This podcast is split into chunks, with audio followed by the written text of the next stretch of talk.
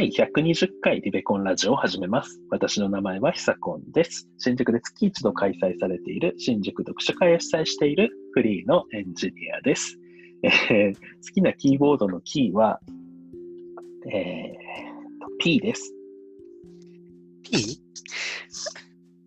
はい、えー僕は堀部です。えー日々スタンド FM というアプリで一人語りをしたり、ツイッターをしたりしています。好きなキーボードのキーは、コントロールです。えーこの番組は、勝間和代という女性 YouTuber の考え方について、堀部と久子の二人で語り合いラジオです。我々を通して、同年代の方々にも考え方が広がればと思っています。はい。えー実はなんかあのー堀部さんと私の東京進出エピソードが結構あのー人気というかありまして、反あのー反響だ、反響、そうそうそう、反響ありまして、あのーお便りが来たんですよ、今日。すごいですね。今今日、今日じゃないけど、今回日、。今回来てますと。というわけで、そのお便りをちょっと紹介させていただきますんで、そのお便りにね、ちょっと質問が入っていたので、まあ、これ1回を使って、ちょっとそのお便り、2人で答えていきたいなと思っております。まあ、これも新しい試みですね。はい。はいえー、ラジオネーム、カエルの宙返りさん。いつも楽しく聞かせてもらっています。お二人の状況ストーリー、予想だにしない動機と軽やかさでダイナミックに人生に動いてい人生が動いていく様がとても面白かったです。えー質問です。人生を何らかの局面に動かしたいと思っているときに、お二人がおすすめしたい勝間動画、あるいは勝間さんのお言葉は何かあるでしょうか？また、ご自身で過去自分にアドバイスするとしたら、どんなタイミングでどんな言葉をかけますか？めんどくさい質問でごめんなさい。これからも更新楽しみにしておりますという、えーお便りが来ました。おお、はい。ありがとうございます。ありがとうございます。カエル、カエルの全然宙返りさん。めんどくさいこところか、すごい丁寧にまとまったお便りだったと思います。あのーどうですか？あのー局面、えっと、動質問は。そうですね。何らかの局面で、我々がお勧めする勝間動画、そうですね。もしくは勝間さんのお言葉。はい。はい。えー、なんかでも、局面にって言うとちょっとわかんないですけど、僕はでも感銘を受けたみたいなのは、やっぱ僕、うん。去年うんの、うん。まあなんか、その自粛期間みたいなの時に勝間さんにハマったんですけど、はい。そんまあたくさんあるけど、まあ一つ言うなら、うん。あの、平準化？うん。が大事ですっていう動画、うんうん。なんか、ななんだろう、ちょっといつの？みたいな。あ、まあまあ、平準化っていうのまはあ、あれですよね。あの、一気に物事をやるんじゃなくて、少しずつを平均的にやっていきましょうよと。そうそうそうそうそう。なんか、はいあ、これかな。でも多分ね、前に何回かやってると思うんですけど、まあ、結構最近も同じような話あって、うんえっと、最近だと、今年の3月20日に、うんあらゆることの成功の秘訣は平準化にありますってあるんですけど、そう、なんか、あの、前回とかで、なんかあんまり僕、その一夜漬け以外の努力ができなかったみたいな話をしていったと思うんですけど、まあそれで結局挫折を味わって、うんうん。そう。で、まあやっぱりでも大人になってからその癖って抜けなくって、なんか貯めて、貯めて、後でやろうって、なんか痛い目を見るみたいなのが結構多かったんですね。で、でも、自分の中では貯めてやった方が、そこに向かう回数は1回で済むから、うん。効率的だって言ってたんですよ。はい。そうそう。だけど、結局なんかその、ただやれてないっていう期間の苦しみとかストレスみたいな結局そっちの方が多くなっちゃってて、うん。たなってことになんか気づけたうんうん。し、結局やっぱそれって一過性で頑張るとその分気持ちのリバウンドみたいなのが起こるから、うん。なんか後々また同じことを繰り返すみたいなのが、うんうん。その、あらゆることの、なんか自分の中では結構片付けとか、うん。あとはなんかその、タスまあ仕事のかちょっとたい、なんだろう、本当にあの簡単なタスクみたいなの処理とかもそうなんですけど、あの、まあ、い向かう回数は結局多くなるんですけど、まあ、それをなんか毎日やることにすれば、結局習慣化になって、うん。自分の中の気持ちのハードルとかも下がるし、うん。結局、なんか日々着実に処理されていくっていう快感みたいなので、自分に自信も持てるから、ようになって、まあ、結構なんかその、いい風に人生が傾いてきたなっていう転機としては当てはまる気がするので、まあ、おすすめって言うとあれですけど、まあね、その、何でしたっけ？えっ、と、まあでも平準、中あ、そうそうあ、カエさんがそう名前あのそうそう、もうなんか平準化なんてへっちゃらだぜっていう人だったらあれなんですけど、あ、そうそう。でも平準化は、ああの結構勝間さんの中でもキーワードだなと思ってます。うん。なんか平準化することによって結構変わった要素とかあるんですか？えー、まあでもなんかやっぱへ部屋の片付けとか、あと、なんでしょう、料理とかうん。かな？なんか、記録があるときはやれるけどみたいなうんうん。とか、まああと運動とかもそうかもしれないですね。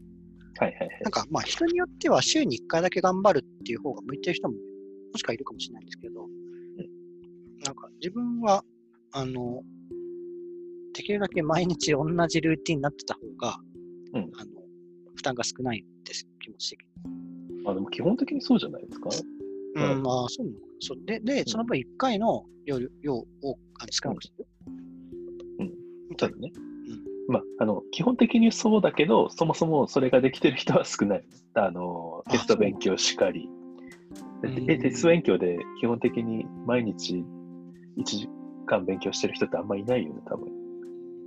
聞いたことない。なんか毎日 毎日、毎日、毎日1時間復習して、あのテストの前は特に勉強してませんみたいな人あんまりいない。2週間前ぐらいからなんかテスト期間とか言って、なんかば部活とかなくなってたけど、普通に遊ぶ遊んでましたよ。いや、そう。それ、なんかそこって結構、まあ、学生時代に修正してほしかったよね。なんか学生時代ってこういうの知らないよね。平準化って知らなかったよね。知らない。知らないしそれそれが楽それが楽ってことに。あ、そうそうそう。気づけるのが楽なんだよっていう、なんか大人が言ってることって大体、なんだろう理想論っていう感じで、うんまあ、そんなことやってる人はいないみたいなこうん、とばっかりだと思ってたから、そう気づ、気づけなかったよねう。ん。なるほど。そう。あの、料理とか、あの、インスタに上げるために、めっちゃ頑張った料理するより、毎日味噌汁とご飯だけ炊く方が大事だよ。うん。まあ、だし、多分、勘もついてくるから、結局、うんインスタもうん叶えられるようになってくるなと。叶える。だから、結局、その、なんか、毎日やってった方が、んいうんて、インスタっぽい料理とかもやるときに、うんうんなんか、あの、調べたりとかしない？と、自分の中の引き出しだけで、そういうのが作れるようになったりとか、になってくるんじゃないか。まあ、ちょっとあんまり自炊は、あの、まだできてないんですけど、ちゃんと。なるほど。はい。えー、じゃあ、ちなみに私、はいまあ、平準化ですよね、堀部さんは。はい。うん。あ、これって確かに学生時代とかあんまり気づけなかったので、うんしもう最近とか本当に、あ、本当にそうなんだって思ったのが私もその動画だったんで、うん。意外と気づくの遅かったですね、二人とも。うーん。まあね、まあでも、まあ、うん。まあでもちょっと卒業して10年ぐらいのタイミングで、まあ気づけたのラッキーっちゃラッキーかもしれないですけど。そうですね。はい。あの、私は、あの、なんか失敗をして当たり前っていう動画があったんですけど、昔、多分。うんうんうん。し失敗がデフォルトですみたいな。ああ、はいはい。はい。その動画の中で、まあ、スモールスタートで始めましょうみたいなことを多分言ってた気がするんですね。うん。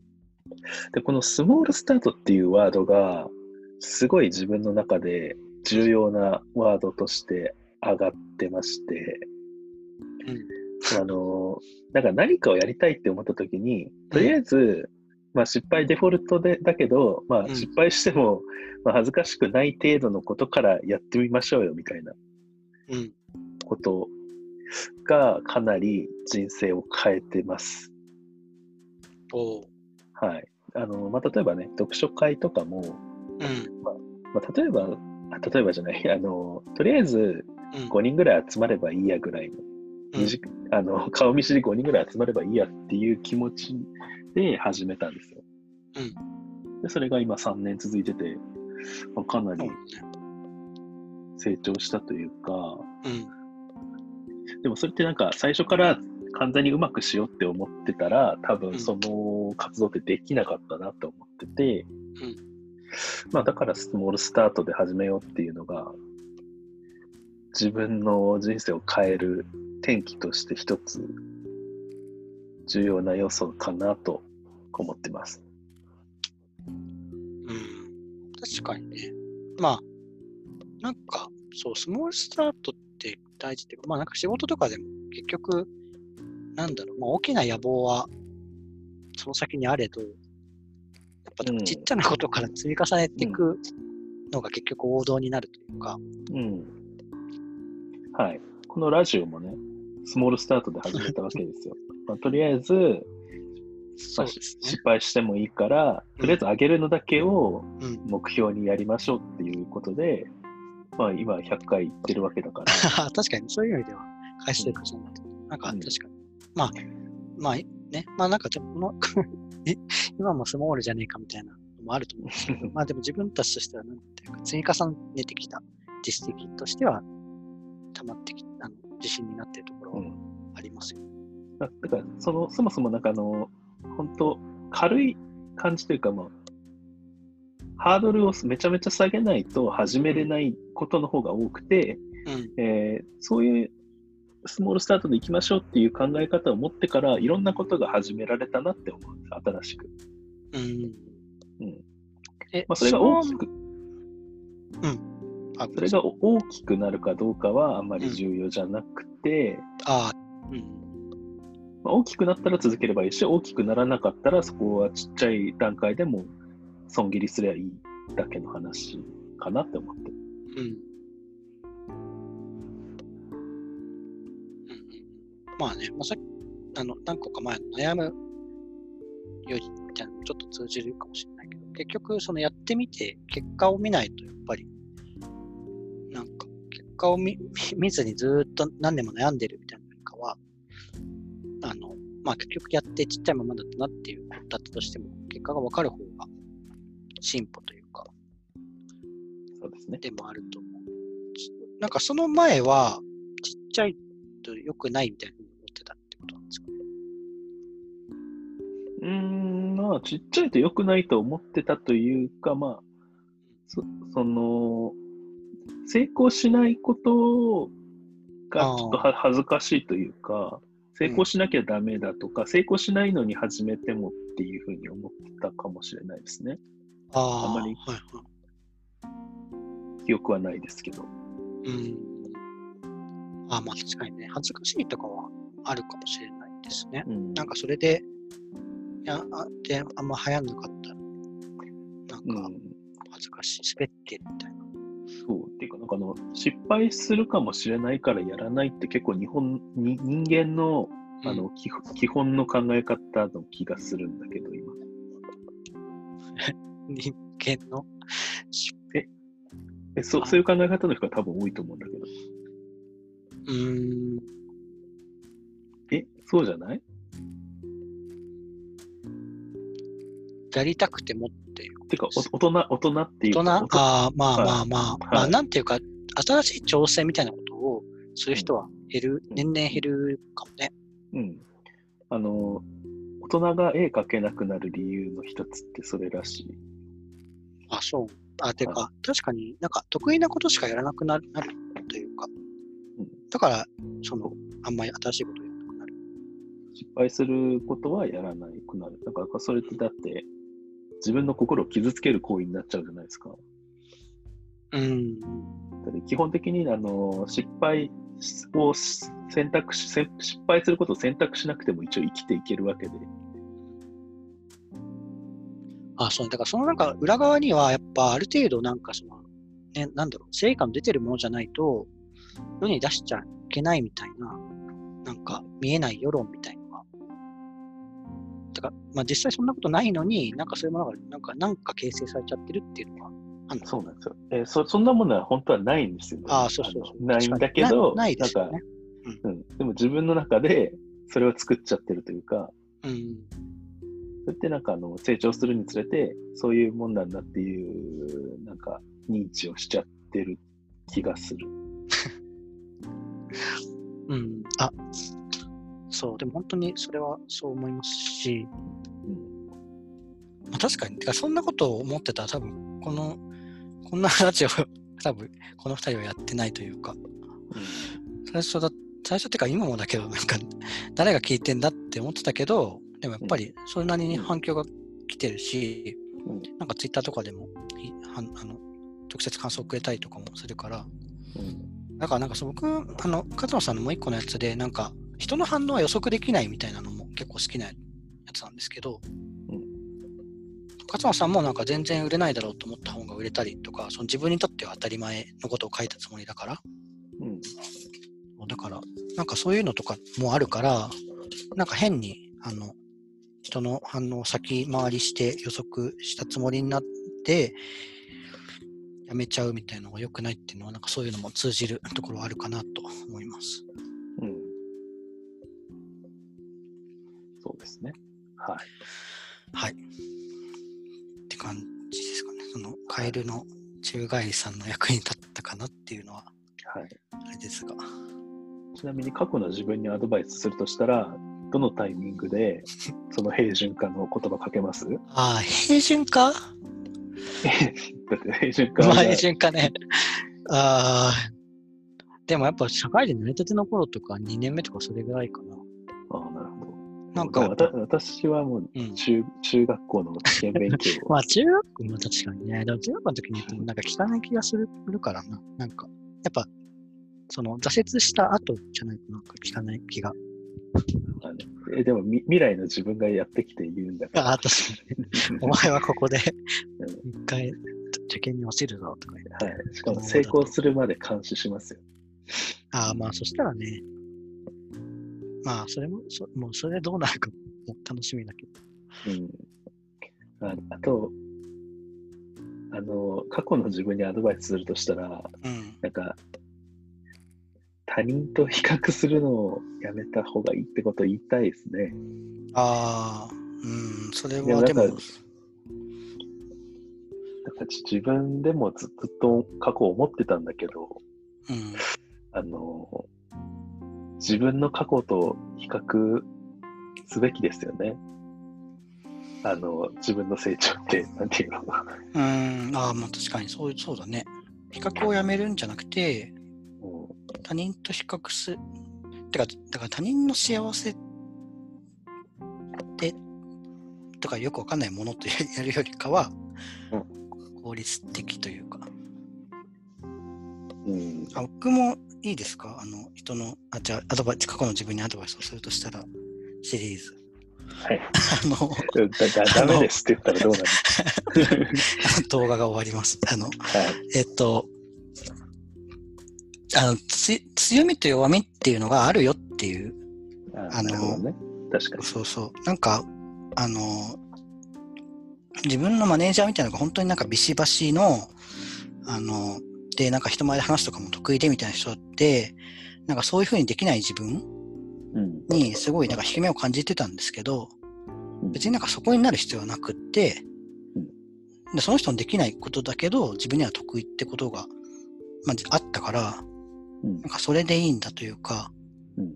それでその分できない分を補えば、なんか、おのずと、なんか立ち位置みたいなのが見えてくるから、そんなことで、あの、胃を痛ませないでいいよっていうふうなことを言いたいです。わかりました。胃を痛めてたんですね。はい。はい。なるほど。はい。まあ、じゃあ、こんなところですかね。うん。はい。あのーカエルの宙返りさんの答えになったかわかりませんが、さらに分かりませんでしたっていうことがあれば、あの、お便りフォームから連絡をください。はい、ぜひ。はい。それでは今回はこの辺で終わらせていただきます。えーご意見、ご感想、えーなどありましたら、概要欄の Google フォームから直接もしくは、ハッシュタグひらがなリベコンでツイートしてみてください。はい、ありがとうございました。ありがとうございました。